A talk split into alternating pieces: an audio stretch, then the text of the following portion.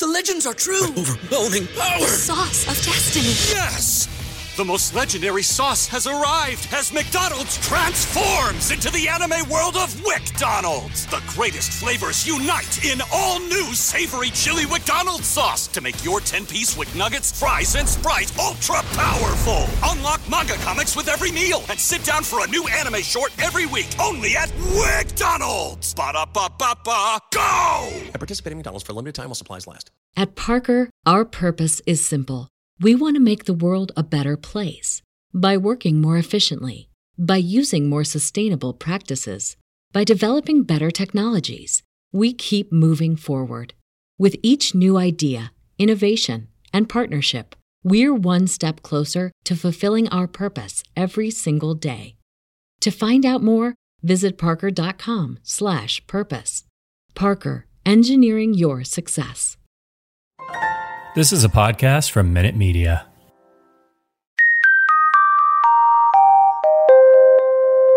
You are listening to the One Good Scare podcast with Natalie Zamora and Max Mallow.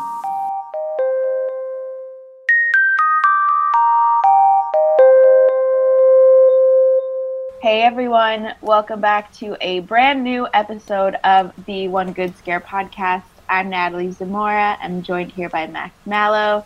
And we took a few weeks break to kind of get back to things, get back into the swing of things, our, main responsibilities at our jobs and everything. But there was a new release of a movie that was highly anticipated for many horror fans, which is the new Texas Chainsaw movie on Netflix. So Max and I decided we'd get together and go through all the installments pretty quickly and just talk about which are the best, which are the worst, rank them. A lot of them are bad, but that's okay. Yeah, same deal that we did with our Scream retrospective. Obviously, this one will be a bit longer because there's more entries in this franchise, 9 in total, which is a lot, up there with the likes of Nightmare on Elm Street and Friday the 13th. But yeah, like you said, there are some real duds in this franchise, like some ones that you don't even gotta bother with. There are ones that also reboot the franchise a couple times, which is, getting into that territory of like Halloween, where we constantly crap on that franchise for having multiple timelines because it's just not important. If you're going to do a timeline, either stick with it or create one and then, hope that one's good. And if it fails, then, I don't know, Hollywood, do something else with your money. It's kind of annoying. But yeah, obviously this was one of the biggest releases on our calendar for this year, following Scream. But now we're in a little bit of a lull, for big releases until the middle to end part of 2022. We have Nope, obviously, coming out. We got the trailer for that during the Super Bowl, which looks amazing. Really, really excited for it. We also have The Black Phone, which was supposed to come out earlier in the year, but got delayed. So yeah, this is the other really big one of Q1, right? So I'm going to be honest. I haven't seen it yet. I haven't watched it yet. And my interest in watching it is like slowly dwindling away. And I think it's from the trailer. Like that first big trailer that came out that had, Sally Hardesty in it. It had a group of millennial adults, I guess you would say, all in some kind of bus going somewhere, and some guy tried to use cancel culture on Leatherface, and I was like, man, my interest in watching this has just drastically declined. Yeah, it wasn't good. Yeah. It's also like and we'll get into it when we get there, but it started out okay, and then by the midpoint, it just like drastically went downhill, and there was no turning back. But I will say, if you watch it, I think we talked about this, it's less than an hour and a half. It's like 80-something minutes, so you could just watch it real quick, forget it ever happened, said you do it. Yeah, I could do that too. Or I could just not. But anyway, that's at the end of the list, and I will totally hand it off to you to give me your thoughts on the movie. Feel free to spoil it for me. I really don't care. Okay.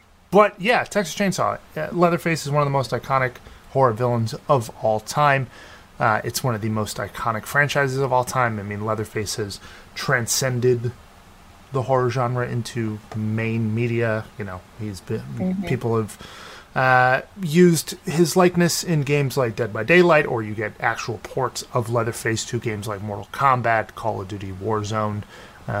He's an icon. He's an OG. Some would say the OG in their minds. But the first one came out 1974, directed by Tobe Hooper, starring Marilyn Burns and Gunnar Hansen, playing Sally Hardesty, our final girl, and Leatherface, respectively. There's not much to say about this one other than the fact that it is the best in the franchise and one of the best horror movies of all time. Yeah, yeah. I adore this movie. I've loved it for, you know, so long growing up. Like, growing up, I still have it, actually, in my parents' house, a poster of Texas Chainsaw. It's just so iconic. And I feel like people really credit, a lot of times, Halloween with bringing the slasher genre to life. But this came out before Halloween, 4 years prior. So, you know, It's definitely an OG, and like, just the feel of this movie, it's so 70s in a way that Halloween isn't, I would say. Like, this one just feels like it's a home movie without having that, you know, home movie gimmick. It's just so, like, raw and gross and creepy as hell, and the rest of the movies don't have that feeling at all. Yeah, this movie scared the crap out of me as a kid. And you know, there's a funny story we always like to tell at family dinners, that when my mom saw this movie for the first time, she went over to my cousin Robin's house and had to sleep over there because she was absolutely terrified by the movie. So I remember watching, I think the first time I must have watched it was during AMC Fear Fest. Oh, yep. You know, the iconic October movie marathon that AMC does. And I remember just being just outright terrified by the visuals, the ending scene in particular of Leatherface just spinning around in like a craze just freaked me out, and that image of Marilyn Burns, Sally, you know, driving and pulling off in that pickup truck and just covered in blood, and as a kid, you know, I must have been like, what, 12 or 13, not knowing, you know, whether it was like laughing or crying or relief or sadness. You know, they've just an awesome scene that portrays so many emotions that can be broken down in a multitude of ways. Yeah, it's just great. The story follows Sally, obviously, her paraplegic brother Franklin, and their friends Jerry, Kirk, and Pam. And you know, they're out, they're in Texas, the place you just don't want to be right now. No. If you're, you know, this group of friends. And, you know, a lot of horror tropes, you know, come across a house and you go investigate it, and just so happens to be that you go into the house of a group of cannibals, and it's just, it's terrifying. And it's like grounded in, I don't want to say reality, but like pseudo reality, where it's like, it's more believable than Nightmare on Elm Street. Yeah. Right? So that's where like the grounded horror really comes into play, and what freaked me out as a kid. Yeah, absolutely. It's like when you're watching this, it really feels like you're watching like just something that you shouldn't be watching. Like, it's something real. And that ending scene still scares me. Like, I watched this movie actually the other week, just because, and the ending scene, it's like, I know what's going to happen, but I'm still like getting, you know, goosebumps and butterflies, just because like Leatherface is almost catches Sally like 20 times right at the end. And I'm like, yelling at the TV, get out of there. And it's like, I know exactly what's going to happen. So that just proves how effective it is that this movie came out in the 70s, and it's still so good and still scary today. It's really, really awesome. And not that many movies can say that they've done that. Yeah. The dinner scene is iconic. The scene where, what character is it? Where they're running out of the house and Leatherface grabs him and pulls him back into the house. I can't remember the character off the top of my head right in this moment, but that scene is iconic and terrifying. And Leatherface as a character is terrifying. This big burly man with a chainsaw wearing masks of other people that he's already killed. It's just, you know, again, brilliant filmmaking. by Tobe Hooper, and it really, you know, like you said, set the stage really for the revival of slasher movies, because Halloween gets that mainstream credit, but horror fans give it to Texas Chainsaw, and especially the OG like Chainsaw fans, because it's a franchise that has a massive rabid fan base that's just been wanting a good movie for a long time, because you know, it's been what, 1974, so that's quick maths, 48 years, boom, there you go, since the OG. And you know, there are some okay entries in the franchise after this, but nothing quite lived up to that first one.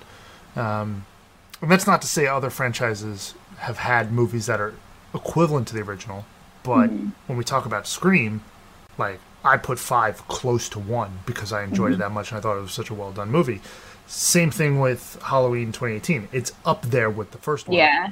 I don't think there's any release in this franchise that comes close to the first one like those other ones.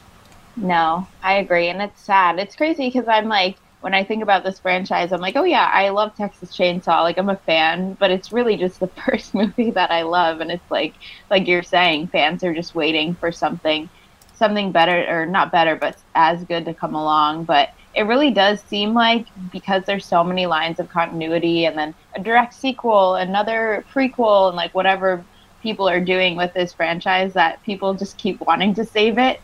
It seems like people, filmmakers are coming in and are like, I love this story. It's going to be mine now, and I'm just going to do it, you know, the way I want to do it. And sure, that's the liberty you have when you sign on to be a director, but it didn't work. Yeah, I agree. It's tough, you know. I had a lot of hope for this one, but my hope has been dwindled. I haven't even seen the movie yet. But yeah, that's the first one. If we're gonna give it a rating, it's probably a 10 for me. I think it's like a perfect movie. Yeah, I think we can do a 10. It's up there like that. Right. The original Halloween, the original Scream, those are movies that would get 10s out of 10s for me, because it's just such an iconic movie. And yeah, I feel like if you're a fan of horror movies and you haven't seen it, it is on a must-watch list. Yep. Definitely. And it is streaming on Showtime. That's how I watched it the other week. Wow. Showtime. As a kid, didn't have it. As an adult, still don't have it. And, you know, I know you're a big Dexter fan, so you have to have Showtime, right? That's why I got it, and then I just never canceled it, because they have some good horror movies, and they have, like, all the A24 movies on there. So I'm like, yeah, I'll just keep it for now. There you go. So, yeah, that's the first one. Now, the next one. Texas Chainsaw Massacre 2, a much different movie in terms of tone, writing, acting, everything, really. It came out 12 years later after the first one, so 1986, also directed by Tobe Hooper. And this one, I do enjoy. I like this movie a lot. Yeah. It's fun, it's corny, it's goofy, doesn't really take itself too seriously. There's some really also, like, iconic moments if you're like a real horror fan in this movie, specifically like with one character, Chop Top, played by the iconic Bill Moseley, who gets a shout out doubly for not only being Chop Top but also working with Ice Nine Kills on their last album, because that's just cool. But yeah, like, even I'll just compare the posters, right? The first one is a picture of Leatherface with a victim that says, "Who will survive and what will be left of them?" Utterly terrifying. Yeah. The second movie poster is the main family, the Sawyers. The Sawyers, thank you. And they're posing in the Breakfast Club manner, which is just hilarious. And it says, "After a decade of silence, the buzz is back." So just completely different tones. Yeah, absolutely. I feel like if we're saying the first movie is very, very 70s, this movie is very, very, very 80s. And it almost missed the cut. Came out in 86. So I guess not that close to 90. But very, very, very 80s. And this is a conversation for another time. But I was thinking, like, was there an actual, like, terrifying horror movie from the 80s, or were they all just goofy? Oh, it's a good question. Because one does not come to mind as actually being scary. I'm not saying it's good or bad. I'm just putting it out there that 80s, I don't know. It was its own thing, which I completely love, and I agree. This movie is so fun. I love it in ways that are so different than the first one, just because it's stupid, it's corny, but it's also Leatherface, and now, I don't know, his whole deal with Stretch, the main kind of victim in this movie, is absurd. I don't know. Yeah, it's wild. This is where the franchise, it doesn't go off the rails, but a lot of the themes that get repeated, you know, throughout the franchise, you know, dictate those kind of crazy themes that the second one brought to life. Specifically, you know, Chop Top, Bill Moseley is fantastic. Dennis Hopper, you know, one of the most famous actors of all time. The late great, right? I believe he passed away. Yeah, he died in 2010. Mm-hmm. Was in one of my favorite horror movies, Land of the Dead, the Romero film. But, yeah, the themes in this movie are crazy and hilarious.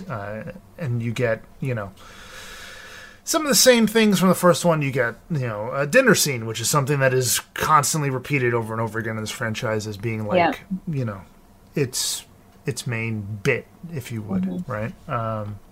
But yeah, it's so different. Like, even Wikipedia clarifies it as like a black comedy.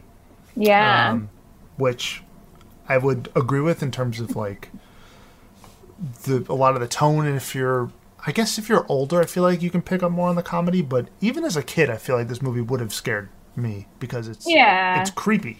It's still Leatherface. And yeah, Chop Top is so great. He's like, he might look funny now with like kind of the makeup and everything, but as a kid, yeah, I would be scared of him. Yeah.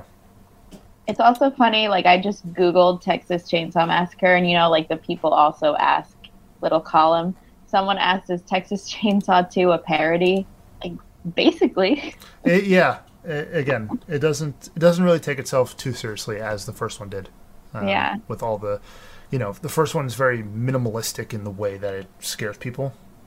It doesn't try to go over the top. It doesn't, you know, there's not a ton of blood and gore that are splashing all over the place. Again, it's really grounded, I would say, in terms of a horror movie. And this one is very elevated in terms of the themes and the characters. But it's still a good watch. It's still a lot of fun. I guess that's what happens when a series gets, you know, put on the back burner for 12 years. You don't really know what to do next. But this is the only other one that was directed by Tobe Hooper, which is crazy to think of, considering he, you know, made the original. Wes Craven obviously did so many of the Nightmare and Scream movies. John Carpenter and Halloween, and even, you know, coming back nowadays and doing the original. So it's kind of crazy that I think if the franchise was released maybe in the 80s at the start, it would have had a more sustained run when it came to like Toby working on projects. I don't know too much of the backstory behind it, but me either. You do make a good point, because is this one of the better movies from the 80s? I'd love to do like a four or five part episode where we go through and look at the best movies from each decade. Yeah, you could do that for sure. But yeah, a score. Between a 6 and a 7. It's like, I don't know. I feel like a 7 might be too generous, but I had a lot of fun watching it. Like, it's more fun than it is good. Yeah. Counts for something. Right. I also am with you, leaning between a 6 and a 7. And, you know, we don't do 0.5s here. All right. So I think for the sake of the franchise, we'll, you know, if we don't give it a 7, then I feel like everything else is going to get really low ratings. Yeah. So I'll go with a 7. All right. Just for Chop Top pushes it over the top. Cause yeah. So good. And the third one. Oh, man, this one. What? I want to say it's not memorable, but it kind of is, just because it's the next two are just very ridiculous, and then it starts to get a little bit like forgettable. Yeah. This third one. So interestingly enough, this one also just completely changes tone from the second one, which is if you're trying to watch these movies all the way through, like in a binge setting, it's very jarring for sure. It originally was given an X rating by the MPAA. So there you go. Take that for what it's worth. And then it was obviously re-rated to R when it was released. And yeah, this one stars everybody's favorite king, Viggo Mortensen, which is like crazy to think about, but it gets even crazier in the next one. This one, I think it just kind of falls into a category of like forgettable. Like this one for me is probably the most forgettable pre-Platinum Dunes and all those crappy reboot remakes that came out in like the 2000s onward. Because you know, the next one we'll talk about, I think is hilarious. But yeah, you know, you get a new line of continuity, which is just not helpful ever. Especially in the third movie. It's not like it's the 10th one. Right. You get one of the dumbest, like, plot points, which is Leatherface has a child. Yeah, that's what I was going to say. I think that's the only thing that makes me remember this movie, because it's just so, why did they do that? No. Yeah, I don't know. And Sally's dead, which is a, you know, Sally's not in the second one as a main character. Mm-hmm. And... yeah, it's just weird. Also, interestingly enough, fun fact, this is the third movie in the franchise and also the third time a different actor has portrayed Leatherface. Gunnar Hansen obviously was the original. You had Bill Johnson play him in the second one, and then R.A. Mihailov, I believe is how you pronounce it, in the third one. And yeah, also, I mean, horror icon Ken Foree is in this movie. Fantastic. Yeah. But yeah, this one for me is just forgettable. I don't necessarily ever would find myself coming back to this movie. No, definitely not. It's funny just to think of Viggo Mortensen just because, you know, he's a very, very, you know, talented, acclaimed actor now. So to see him as a Sawyer is just ridiculous. But apart from that, yeah, it's just, I really don't like the fact that they allude to him having, you know, that little girl as his child. And it's like, creepy, gross, I don't like it here, get me out of here. That's me watching this movie. Yeah. I do like Tex a lot, the character that Viggo Mortensen plays. It's just one of the more vicious, I would say, Sawyers that we get like a real in-depth look at. Yeah. In these first four, I'll say, or the original quadrilogy, if you want. I don't know what you want to do with that. But yeah, it is all over the place, and like I said, it is jarring. The movie only made $5.7 million at the box office. It is the poorest of the bunch up until the next one that comes out after this one. So just not a streak of, you know, a lot of money coming in, which kind of sucks. But yeah, this movie also had, you know, some censorship things that had to go on with it because, like I said, it was originally X-rated because of graphic violence. And yeah, it's just, for me, I'd rather go back and watch the one we're going to talk about next than this one, because that one to me is just iconic for all the wrong reasons.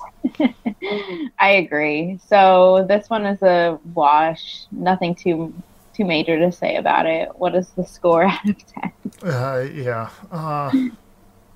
I want to say like a 3. Nah, I'm going to go with a 4. 4? Forgettable. 4 for Viggo, who I went to a Rangers game last week and he was there. Oh, you went to go see the hockey? The ice hockey? Oh, cool. Nice. So just for that reason. No, I'm just kidding. Yeah. Nah, it's funny because, you know, we mentioned Viggo and Viggo... Eastern Promises, History of Violence. Is he in Eastern Promises? I think he is. Never seen that. Return of the King, Fellowship of the Ring, and those two towers. Like, movies that definitely defined our childhoods. Yeah, absolutely. The Lord of the Rings, I should say. I don't know if History of Violence really defined our childhoods, but... right. It's funny, right, to see him in a movie like this. Same thing with, like, seeing Paul Rudd in, Curse of Michael Myers? Oh, yeah. Playing Tommy. which is just, you know, that's not who Paul Rudd is to us. But yeah, that's, it's kind of, you know, water under the bridge when you look at the next one, considering who are the two main characters in the next release, which is just garbage. Yeah, so let's take our first quick break, and then we'll get into one of the most ridiculous horror movies of all time, I'll say. All right, so Texas Chainsaw Massacre, The Next Generation. I also, we just need to talk about the titles of these films. First two, sure, even though they're spelled differently, which always annoyed me. Yeah. Third one, Leatherface, The Texas Chainsaw Massacre 3. Then the fourth one's Texas Chainsaw Massacre, The Next Generation. Like, stop trying to get creative, and then they just forget about it later on. I don't know. Yeah. Then, you know, I don't know if this one, it's not like this one has like a new captain of the, you know, of the Enterprise or whatever, Star Trek. It's, but man. What next generation? Right. This movie is a fucking mess from start to back.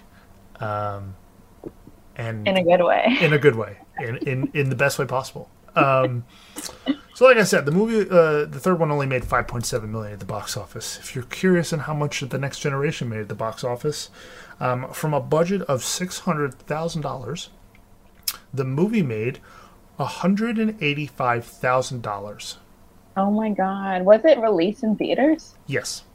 Oh my God. It was also released twice, I believe, in theaters, because it had two different runtimes for a 1995 cut and a 97 cut. It was also shown at South by Southwest. Oh no. Yeah. Okay, so like we said, Viggo Mortensen did he win an Academy Award? I feel like he did. Isn't that right? For Return of the King? Maybe. Oh, you know what? He might have won for Green Book. Oh, true. Which was way more recent. I don't know. But anyway. He was definitely nominated a bunch of times. Yeah. So you go from him to another Academy Award winner, an iconic actor of our generation. All right, Mr. Matthew fucking McConaughey. Yeah, he never won. Did he win? I don't know, but I don't think he was. Yeah, I don't think he did. Yeah. McConaughey won for Dallas Buyers Club. Yeah, gave one of the best acceptance speeches, I think. Thought about his hero in 3 years, and now that's my hero in 5 years. And and then he's driving around in his Lincoln car, and he's, you know, banging on the spaceship, screaming no at the, you know, that's him. That fucking Matthew McConaughey is in this movie as a villain, and he is hilarious. And who is he partnered alongside as the final girl, quote unquote? One of my favorite actresses, Renée Zellweger. Yeah, insane. I mean, and she's won an Academy Award, or she's been nominated. She won, didn't she? Yeah. For Judy. Judy. I feel like she's been nominated so many times that I couldn't remember. But yeah, so two Oscar-winning actors in this film, and they're both absolutely terrible. Matthew McConaughey definitely pulls a Nick Cage, because he just goes all out and none of it makes sense, and you just have to respect it. Yeah, specifically one scene where he kind of goes like full Star Wars Tusken Raider, which is really weird, and he just starts making weird noises. That really is like Nick Cage is a good reference. Yeah, like and just making weird fucking sounds. Yeah, I don't understand. Like, it's really fucking weird. But yeah, also Renée Zellweger was nominated for the best movie musical of all time, Chicago. Yeah, I think that's, I did love that movie. I think that's fair to say. I do. What? That was the best. Yeah, I think that's fair to say. I love that movie, and I've never seen the play. Yeah, me either. Yeah. That or, well, my favorite is La La Land, because how can you not? But yeah, this movie is a fucking mess. I just, you know, it's just great to talk about the actors in it and not talk about the actual movie, because I know What does it even say about the movie? It's just his performance that makes it entertaining. The rest of it is just like, what is going on? Yeah, and I have like vivid memories of being a child and going to, well, not a child, but you know, in high school, and going to the mall with my friends. And we loved to go to everyone's favorite entertainment store, FYE. Yes. And, a classic. We'd buy CDs, listen to music, you know, hang around, whatever. And I always remember seeing the DVD case for this movie and being like, what the hell is this? Because it had McConaughey and Zellweger like next to each other and just this like bright neon font. And it just looks ridiculous. Yeah. And God, I don't even know. The movie opens, again, with four teenagers after their high school prom. And they're smoking weed and doing high school things. And it's like, it's just from there, like, crashing. It's just, God, this movie's a mess. Yeah. It's just so funny. Also, they have McConaughey do the all right, which is just like, can you imagine watching this movie in the theater? I'm sure no one else would be there, but then I would just start hysterically just like cackling at that because of course they had to do that. Yeah. Did this movie come out? It must have come out after Dazed and Confused. Yeah. Yeah, because this was 95. Yeah. So, God, I can imagine being... So Kim Henkel directed it. Yeah. He co-wrote the original. Yeah, which is just like... What went wrong? He had his own vision that he couldn't make happen in the first one. Yeah, like, was Toby just like there for the first one being like, dude, look, we are not doing this. Like, reel it in. Just like, this is a very grounded horror movie based on like reality of fear and cannibals and stuff like that. And he's like, but what if like the guy jumps off the roof and lands on a car? And they're just like, no, dude, like, what are you talking about? But it's also weird too, because they have like a quick cameo from Sally at the end in the hospital, which is just like, what is that about? Right. Which shows that it's also a new line of continuity. Yep. Because they established that Sally was dead in the third one. Yep. It's just... It really, like you said, you put it really, really good that if you wanted to watch these movies for the first time and just did a marathon through them, you would have whiplash. Yeah. The character's dead. Okay, no, wait, they're back now, and now they're going to do this, and none of it follows. It's really incoherent.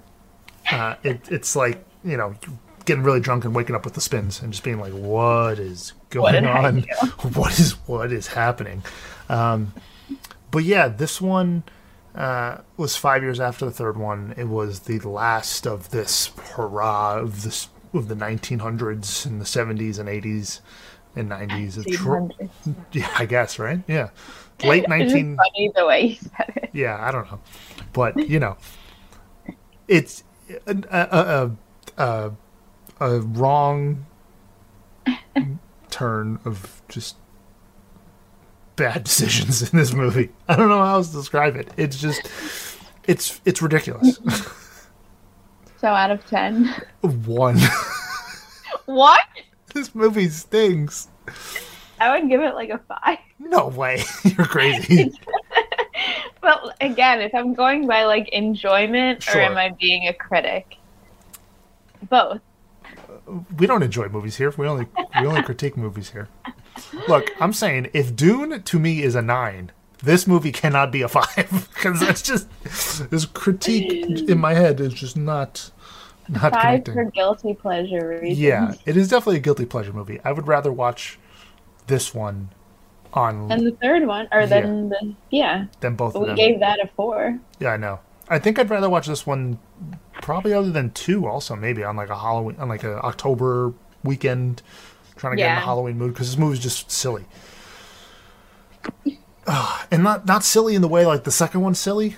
Yeah, second one is definitely better. Yeah, it's just it's a laugh. You know, it's like the second one is we're not laughing at you, we're laughing with you. Yeah, and then the fourth one we're not laughing with you, we're 100% laughing at you for whatever this was. All right, what about a 3? A 3 is fine. Like, what's the difference between a 1 and a 3 at this point? Yeah, true, not much. But also, again, the next ones that we'll talk about, the Platinum Dunes remake era of horror, these are also really bad. And it kind of, like, tries to get into what made the first one so good while adding all those stupid 2000 tropes of trying to be overtly scary for no reason. Yeah. That I would rather watch this one than a lot of those other ones, too. But yeah, it's still a really bad movie, Natalie. Okay, we're doing it as critics a little bit of... A 3. Just, yeah. Which segues into the next movie, which came out in 2003. It is the Texas Chainsaw Massacre remake. That is a direct remake of the original. That stars Jessica Biel, Jonathan Tucker, not the one that must die, Mike Vogel, and Andrew... Not it, Andrew. Andrew B. Andrew B. as Leatherface. Bryniarski. Yeah. I apologize, Andrew, if you're listening. But, you know, he plays Leatherface. Yet another character to portray the icon. It's funny that you talk about, like, this iconic character, right? And there's not one actor who played him in multiple movies. I know, it's crazy. The only one I would know by name is Gunnar Hansen. The other ones, obviously, can't even pronounce one of their names. I don't know. Yeah.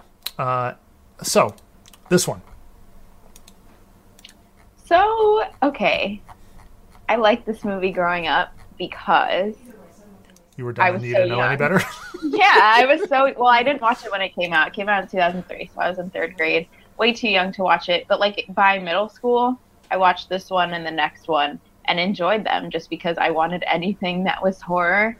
And, you know, they had actors in it that I knew. Of course, Jessica Biel was very popular at this time. So, you know, they had the formula that all of the other horror remakes at this time did. The Nightmare on Elm Street, the Friday the 13th, all the remakes that they were doing. They had the formula of, like, get hot people in there and have, like, really bloody kills. And that's it. Who cares about the storyline? It's fine. So that's just a good review of this film. That's what they did. Yeah, hot people die. Yep. House of Wax, but House of Wax is a guilty pleasure. Oh, this movie's... Oh, I don't know. That's like a... Would you rather, like, step on Legos or, like, step on, like, a bed of spikes? I don't know. This one is definitely forgettable. I don't remember, like, anything about it other than Jessica Biel and just a complete remake of the original, so it's almost the same thing. Yeah, this is also a fear fest movie that I watched when I was younger and just being like, didn't I watch this movie? And yes, I did, but I had not known that it was a remake. I was just like, this is updated and the characters have different names, but it's basically the same movie, right? So yeah, I say Platinum Dunes because Platinum Dunes was the production house that produced this movie. One man named Michael Bay, who everybody should know, also produced it, since... You know, Platinum Dunes is his creation. But yeah, Platinum Dunes, just not a name you want to hear when you're looking at, you know, 2000s horror remakes, because this was the first one they did and certainly wasn't the last one and certainly not the best one. No. It's just, yeah, you know, the idea Sally is gone. The name Sally doesn't exist. It is Aaron. It is Jessica Biel. And yeah, again, this one is also forgettable. A lot of the ones in the 2000s are forgettable. I will say, though, I think these two are better than the... This one is better than the new remake. Is it? Yeah, the 2022 one. This one's better than that one. Wow. Yeah, yeah. That's some old claim. Just saying. Yeah, I really have nothing to say about this one. It is what it is. It's not the worst movie ever made, but it doesn't do anything original, and yeah. Yeah. A 3, I think, also is a fair grade for this one. I don't know. Like, it's made better than the Next Generation, for sure. The acting. Well, yeah. I mean, it's Michael Bay. Like... So, you ever seen Transformers? So maybe a 4. Okay, a 4. But I do like The Next Generation more than this movie. Yeah, no, that's the thing. It's like I enjoy that one more, but if we're talking about it from just like a straight critique. That's fair. Whatever, 3 or 4, it's the same number. Yeah, it's not, but okay. However that works in your brain. So yeah, that's the 2003 remake. And it was quickly followed 3 years later by a prequel called Texas Chainsaw Massacre: The Beginning. It was directed by Jonathan Liebesman. And it also, again, horror, 2000s horror movie prequel thing. Hot people die gory death. Jordana Brewster, who's part of the most iconic family in the history of cinema. The Toretto family. Matt Bomer. And for the first time in the franchise, we actually have a repeat. I don't know if I was clear the first time when I said it for 2003, but... there wasn't an actor who repeated as Leatherface up until this point, is what I should have said if that wasn't clear. But Andrew B. is back as Leatherface in this one. And this is a direct prequel to that film. Also just ripe with negative reviews, because this movie's also not good. So I kind of like this movie. Okay. Because it came out when I was in the 6th grade, okay? Do you understand that? Was 6th grade a good time for you? It was when I was starting to get into horror, and I was young and naive about what was a good horror movie. So I have the nostalgia. I have the nostalgia aspect of this. I also really like Jordana Brewster and Matt Bomer. I will say, I don't mind this movie because it's more of an original story than at least the remake that we just got previously. Right. Not saying it's revolutionary. I'm just saying it's a little bit more enjoyable. And in this one and the last one, I will say there are a few good kills. Yes. You know, we crap on these movies, as you've heard. But there are good kills in these movies. Mm-hmm. But yeah, I do enjoy this one, especially the opening scene is kind of cool with the idea of this character, Luda Mae Hewitt, who finds a child and takes them back to her house and ends up naming him Thomas. Mm-hmm. But that's just a name given to him. Obviously, he will be known by another name later on in the movie. But yeah, this one... I think I can appreciate this one more than the 2003 remake because at least it's an original idea. That's it. But it also has a 14% on Rotten Tomatoes, which is just so bad. It's so bad. It's not that bad to be a 14%. I would not give it that low of a grade. 14% is just... That's so low. It was obviously nominated for a Razzie. For worst prequel or sequel. But it lost. It didn't win, though. Yeah, Basic Instinct 2. Oh my god, I didn't even know that existed. Yeah, just not a need for that movie ever. The first one is so iconic, you don't need a second one. All right, a score? You have no other thoughts other than this movie and the 6th grade. I'm saying there are some good kills. I also...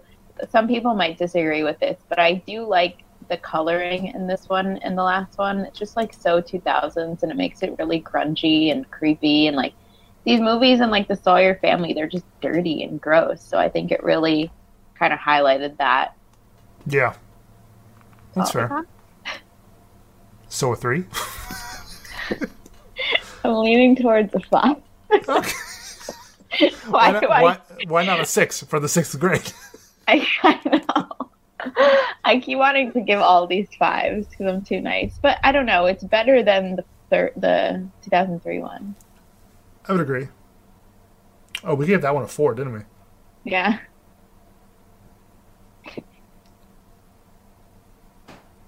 I have a mental block giving this movie a 5. I have a huge mental block. Should we give the 2003 one a 3? Oh, that's better. Yeah, let's adjust our grades. It's like this was like, you know, we're grading students, and then for some reason we read this paper and we're like, this was not the best, and it's a little below average. And then you go and read the next paper, and you're like, this one's average. I graded this kid's paper too high, didn't I?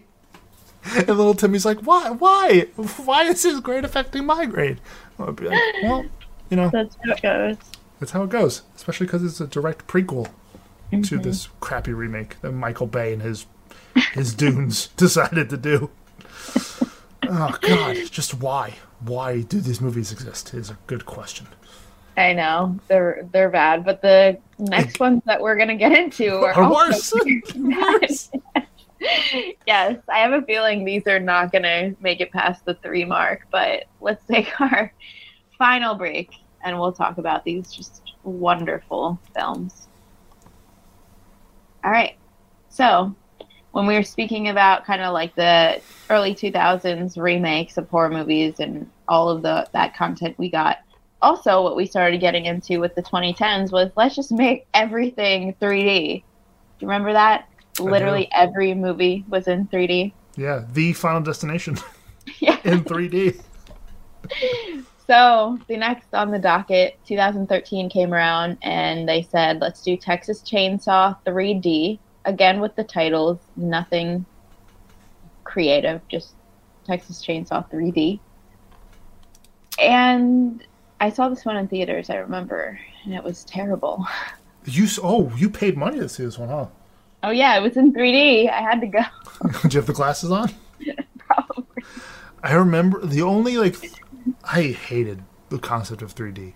Whenever a movie came out in 3D and 2D, I was just like, all right, I'm going to go see the 2D one. I remember my friends were like, let's go see Thor in 3D. And half of the movie, I was seeing colors. It hurts your head. Yeah. And I also took off the glasses because I was like, this is just pointless. I'm just going to, the movie will just be blurry for me. I don't care.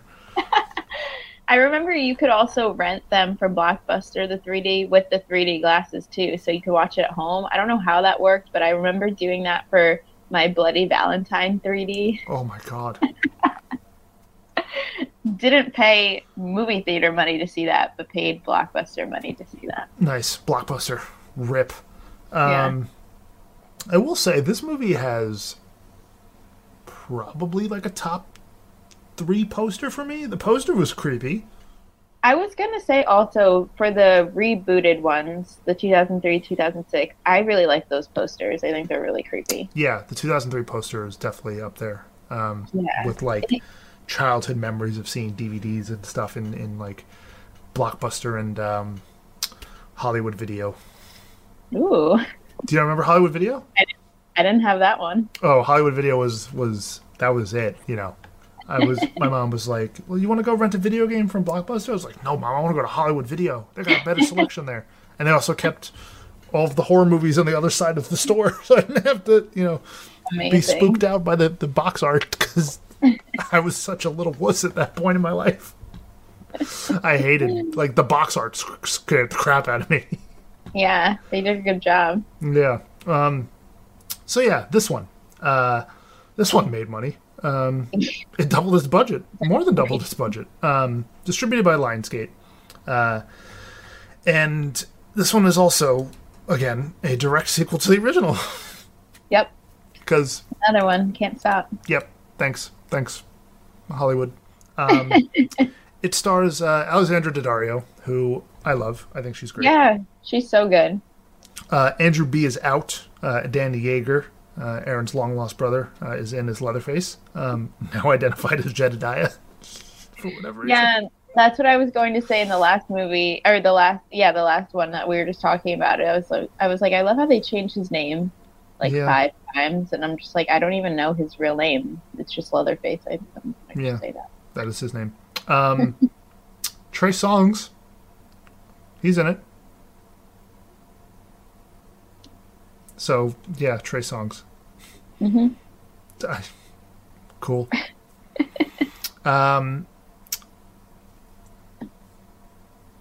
Yes, this is her. Tania.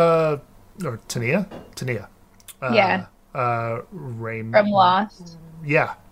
I'm terrible at pronouncing names. Alex Rousseau from Lost. Yeah.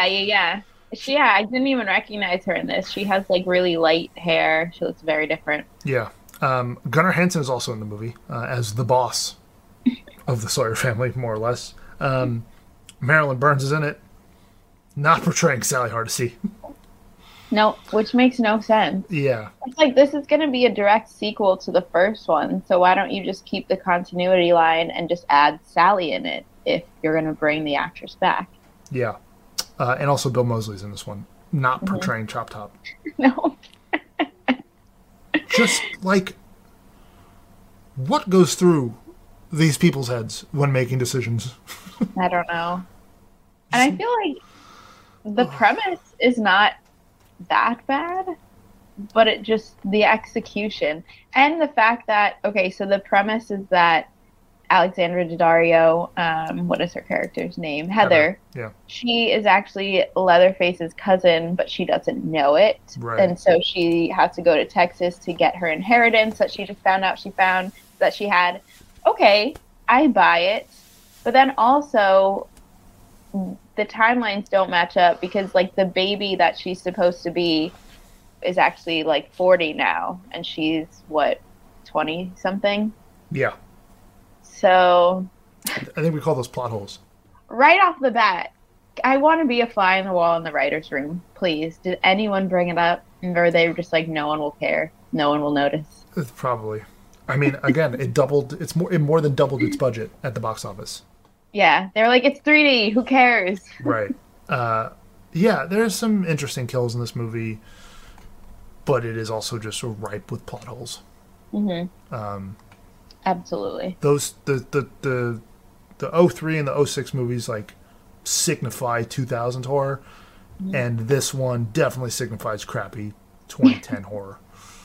It's just, it's bad. This one gets a 2. I don't even care. This one stinks. Yeah, that's fine. It really has nothing going for it. Yeah, it, like, you don't even get the brownie points for bringing back OG actors. Yeah, because you brought it back. Yeah, it doesn't make any sense. Imagine just, like, bringing back Jamie Lee Curtis and just making her a completely different character in the Halloween movie. It wouldn't make any sense. No, not at all. I remember being mad after I watched this in theaters, just, like, having a lot of hope for it just because it was Texas Chainsaw, and then... Yeah, nope. That's how you made a... you learned a lot about economics at that point in your life. It was like, wow, This is how you light $15 on fire. I'm not going to do this again. Yep. Tragic. Yeah. So, yeah, this one came out in 2013. And then there was a 4-year gap with this next one, which is just simply called Leatherface. It is a prequel to the original one. Yeah. So this was your, like, origin story. Right. Also just, this movie sucks. This is another bad one. And it's another forgettable one. It's so bad. I think I hate this one the most. This one also, his name is Jedediah or Jackson. Like, what names? Why? How did they come to be? And just, I don't get it. This Texas franchise is so confusing. Texas, Jedediah. Yeah, this one was directed by Julian Morey and Alexandre Bustillo. They're both French. French filmmakers. They work together, and they have listed as their influences here on Wikipedia Dario Argento, Roman Polanski, Clive Barker, and John Carpenter. And let me tell you, this movie don't live up to any of those movies that those people have made, because this movie stinks. I'm sorry, we're being harsh, but this movie stinks. Yeah, it's really bad. So again, I feel like it could have been a strong premise. Like, I feel like every time there's been a new installment of this franchise, it's like, oh, it takes place, it's a direct sequel to the original, or it's only a few years later, or with the new beginning, it was a few years earlier than that. And it's like, no, give me Leatherface as a baby. Like, I want to see the upbringing. Cool. That would be awesome. If it was executed even remotely decently, which this movie does not do. This is the one with the family civil war, right?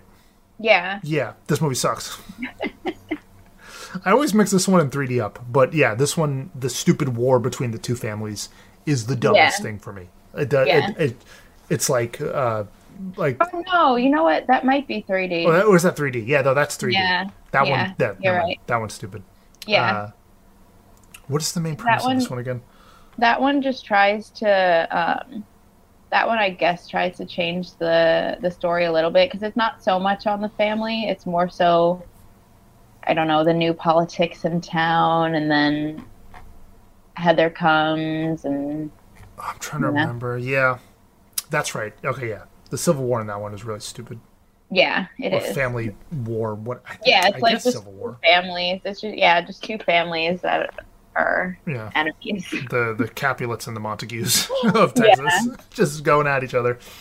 Exactly. But yeah, this one.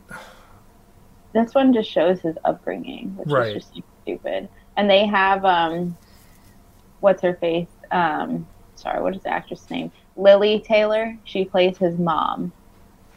And she gives a okay performance. She's a good actress, but it's still not good enough to make this movie good.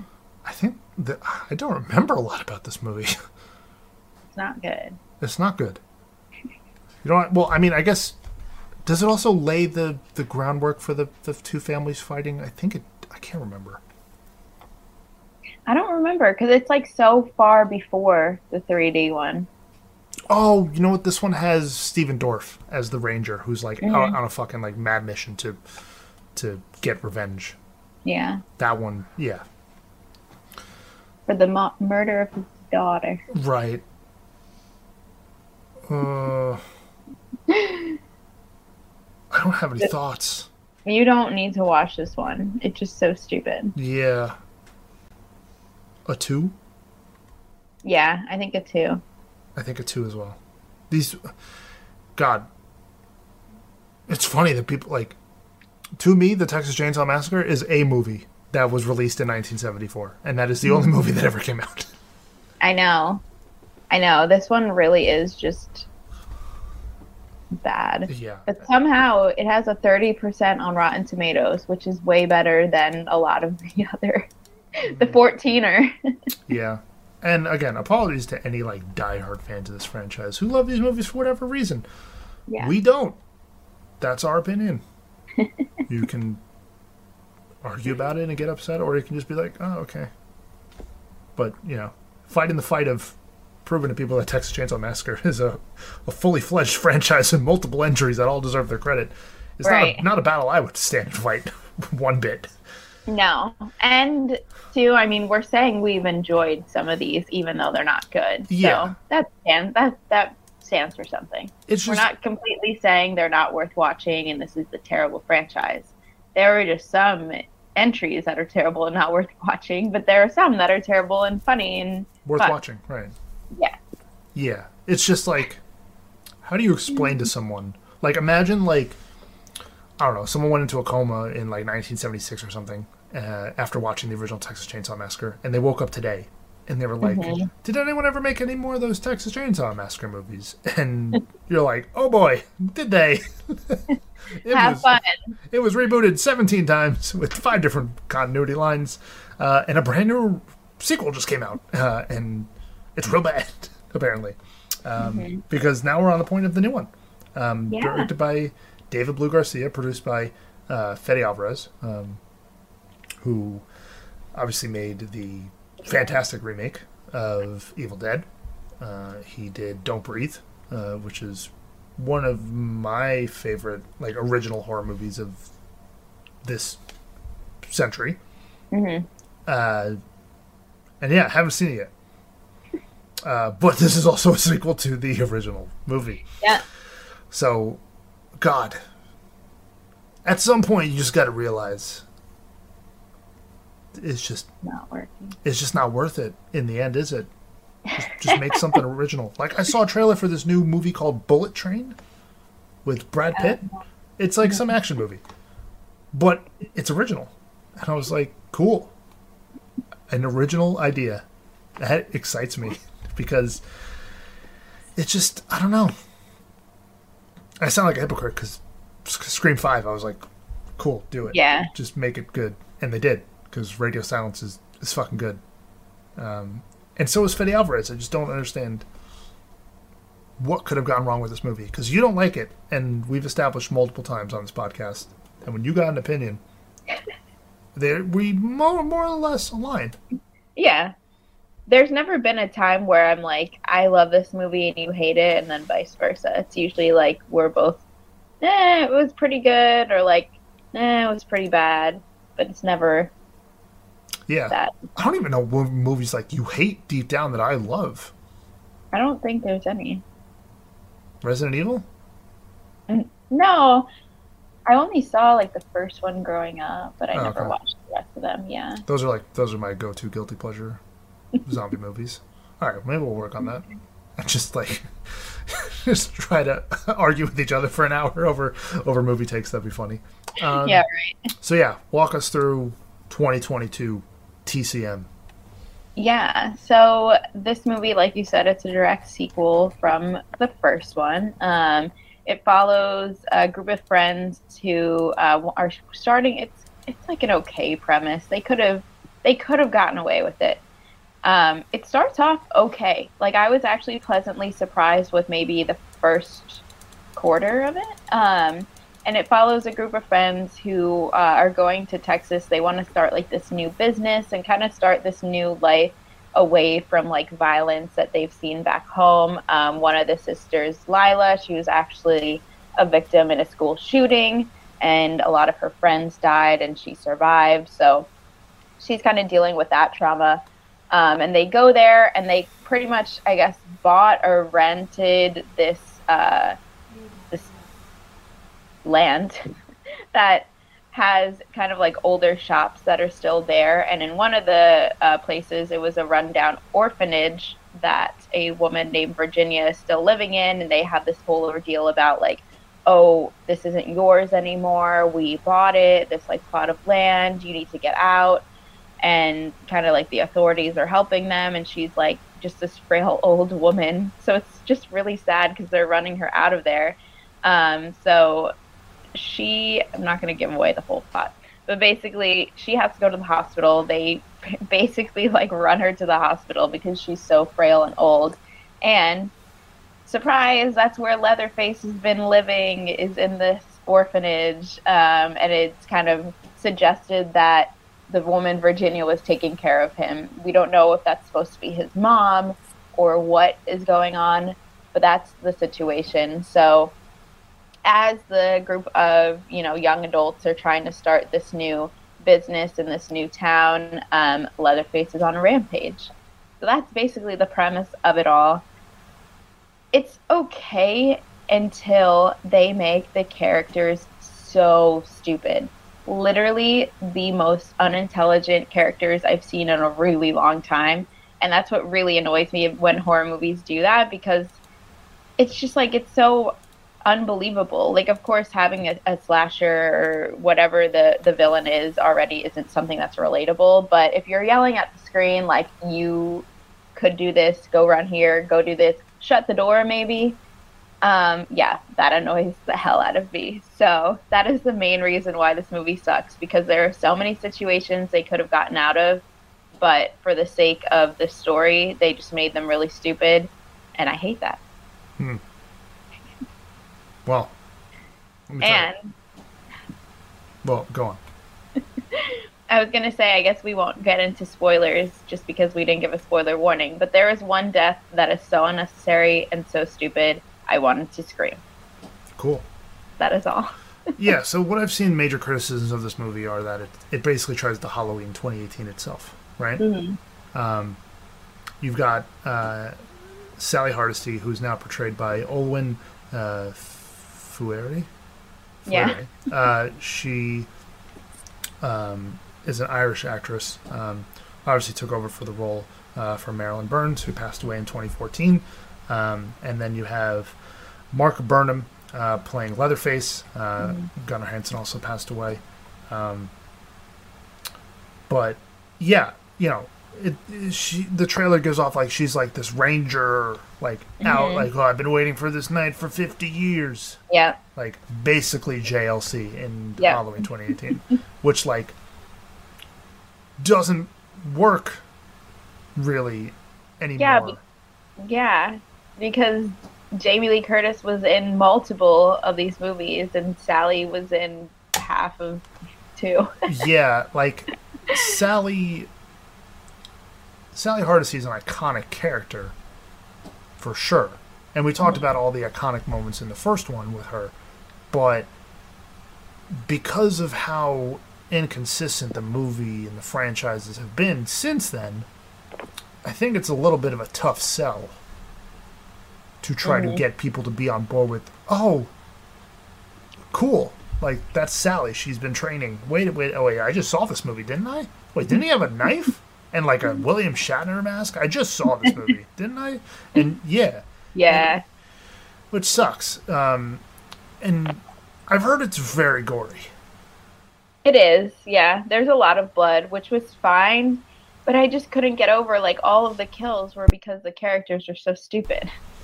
Yeah. And the fact of Sally coming back and, like, being, a Jamie Lee Curtis character and, you know, basically copying it. Yeah, that happened, but that's not even my biggest criticism. Like, I forgot all about that just because the characters are so dumb. None of it makes sense. They say they're going to do one thing, and they do the other. The part with the bus, I won't get into too many spoilers, but they open the bus door and just let it open for him to come on. Literally, what is happening? That scene where he's like, the guy pulls up like IG Live and he's like, yeah, you better not do anything, bro. I'll get you canceled. Yeah. Like, okay. Whatever with the line, right? Like, whatever. But like you said, opening the door and letting him on the bus, I feel like is something a lot of people in the situation would not do. Right. Most people, I'm going to say everyone in the world, would never let Leatherface onto a bus in a real-life situation. Yeah. So the fact that they do that, and then my man tries to use cancel culture to defeat Leatherface is bold, definitely. You know, like, it reminds me of, like, Scary Movie when... Yeah. What's-Her-Face is fighting Ghostface, you know? And it's like, you have the knife, you have the bomb, you have the grenade or the handgun, and then you get to the end, and it's a fucking banana. And you choose the banana. Like, my man used the banana equivalent here. Yeah. Which, again, I don't know if they're going to make a sequel to this one, but I'm going to make a bold claim that cancel culture is not the downfall of Leatherface in that sequel. No. And there is a post-credit scene that, I guess I won't say spoilers, but it does open up the opportunity for another movie. So I guess Netflix will decide by viewership because the reviews are not good. Yeah. But if it got a lot of viewership, maybe they'll make another. Well, I think Death Note got a lot of views, and I really hope they don't make a second one. Are they? Are they supposed to? There was talks of it maybe like a couple years ago that I heard that they were interested in making a second one. And on the fact that it's just a complete and fucking F-U to one of the greatest anime of all time. And something that's like near and dear to my heart and a lot of people's hearts, just twilighting the fuck out of it for a Netflix movie is just not ever something that anyone should ever do. So, yeah. It's crazy to me that Netflix can release Fear Street, 3 movies that are all super solid, a lot of fun, new actors, new roles, new characters, you know, even some that have been on the streaming service before that are popular in other shows. Yeah. And then also just greenlight the hell out of this movie. And what has it got? A 32% on Rotten Tomatoes. Still better than the 14% somehow. But it doesn't instill faith in me. No, it's really bad. And like I was telling you before, it's really short, so you could just do it and send it, but it might just make you really mad. Send it? Yeah, no, I could. I could full send. But also, like, I think like a week ago, my girlfriend was like, "Do you want to watch the Texas Chainsaw movie?" And I was like, "Not really." Yeah, you're like, "I should, but I really don't want to." Yeah, which kind of sucks because, again, this was a release that was hyped up on our calendars. I will probably watch it. I'd probably have to, but yeah, like, is the gore over the top, not tasteful?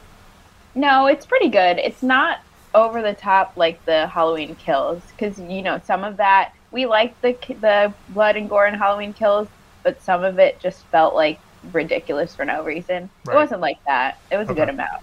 Cool, cool. Yeah, I think Scream 5 handled gore like very, very well. Mm-hmm. But yeah, all right. And a Netflix release. Yeah. Which, again, what, the movie's on what, 80 minutes? 81? 80-something, yeah. Yeah. 81, yeah. Damn. So, I'm not going to give it a glowing review, but if you watch it, you watch it. I'll think about it. So what are you giving this one? A 2. Wow! Yeah. Straight 2s. Damn, you hated this one more than 03 and 06. Yeah, definitely. It's better, I would say. I mean, it's worse than 3D, too, I would say. But I don't want to give it a 1 because it's not that dramatic. But. Damn. Yeah, I feel like we talk about it a bunch, the idea of stupid characters. And maybe we've been spoiled recently with, like, smart characters. Even, like, in original films, like Ready or Not, where Samara Weaving is very smart in that movie. And it's appreciated, and she's great, and the movie's great. Mm-hmm. That when you do a franchise like this and you reboot it on the biggest streaming platform as a direct sequel, and you bring back iconic characters and stuff like that, having the dumb teens die in however stupid manner, it's just annoying. It is. It's such an old horror movie trope. Like, I was not expecting it from a 2022 movie, especially one that talks about cancel culture, talks about gun violence, talks about that kind of thing. I was trying to find another example, but you know what I mean? They're, like, supposed to be woke characters, and then they're just dumb as shit, which really got me mad. Interesting. So the movie definitely tries to play on, like, important themes going on in today's world. Yeah, it does, but it's like, it's such a short movie and there's no meaning to it. Like, it's just like really quick and like nothing matters at all, which is unfortunate. Interesting. Do you like Sally in the movie? Yeah, she's. Like, again, it's just like such a short movie that you barely get to know her, but what she brings to the table, yeah, I liked her in it. Got it. But not better than JLC. No. Cool. Alrighty, so 2 out of you. And let's see. We've got 9 movies here. We scored them 10, 7, 4, 3, 3, 4, 2, 2, 2. So that's 6, 10, 16, 20, 37 divided by 9. Can't quick maths my head out of that one. I won't pull out a calculator. 37 divided by 9. That's an average of 4.1 for the franchise. That's pretty fair. I think that's fair. Not good. Yeah. I was gonna say good. No. No, that's pretty fair. Yeah. That makes sense. Yeah. Damn. Crazy. Crazy to me that no one has been able to basically Halloween 2018 this movie the right way. Mm-hmm. You know? Everyone's facing that. Yeah. Crazy. Alrighty. So that is our synopsis, our retrospective on the TCM franchise. Again, one of the most iconic villains. One of, like, you know, we talk about scenes and the sound. One, the that OG, like, yes, camera flash, door creak sound, whatever you want to call it, from the original is so iconic. Okay, that sounded really bad, but the buzz is back. Whatever it is, that Sally, Leatherface, the Sawyers, so many iconic things that just haven't translated to at least 3 good movies. I know. It really is sad. It's crazy. I think the franchise is just cursed at this point. Unfortunately. It does seem that way. So yeah, I don't know what reviews and movies we got on the docket for next, but I definitely like the idea of going through the different decades. The decades, yeah. I think that would be a lot of fun. Our top 10 of the decades or something like that. Yeah, that'd be fun. There's so many. And it gives us episodes for four, 70s, 80s, 90s, 2010s, five. Gives us five episodes. Yeah, pretty good. Yeah. All right, awesome. Well, everyone listening, you can let us know how you feel about the Texas Chainsaw Massacre franchise. If there are ones that you feel like we terribly underscored or maybe overscored, any thoughts that you have, you can leave us comments, reviews on Apple Podcasts. You could also tweet us if you want to. Give us your thoughts. My Twitter is at Natalie Zamora with two A's at the end, and then Max is at Odd Slice. So we will be back with another fun episode, TBD on that. But thanks again for joining us and listening to another episode. At Parker, our purpose is simple. We want to make the world a better place. By working more efficiently, by using more sustainable practices, by developing better technologies, we keep moving forward. With each new idea, innovation, and partnership, we're one step closer to fulfilling our purpose every single day. To find out more, visit parker.com/purpose. Parker, engineering your success. As humans, we're naturally driven by the search for better. But when it comes to hiring, the best way to search for a candidate isn't to search at all. Don't search, match with Indeed. When I was looking to hire someone, it was so slow and overwhelming. I wish I had used Indeed. If you need to hire, you need Indeed. Indeed is your matching and hiring platform, with over 350 million global monthly visitors according to Indeed data, and a matching engine that helps you find quality candidates fast. Ditch the busy work. Use Indeed for scheduling, screening, and messaging so you can connect with candidates faster. And Indeed doesn't just help you hire faster. 93% of employers agree Indeed delivers the highest quality matches compared to other job sites, according to a recent Indeed survey. And listeners of this show will get a $75 sponsored job credit to get your jobs more visibility at Indeed.com/podcast. That's Indeed.com/podcast. Terms and conditions apply.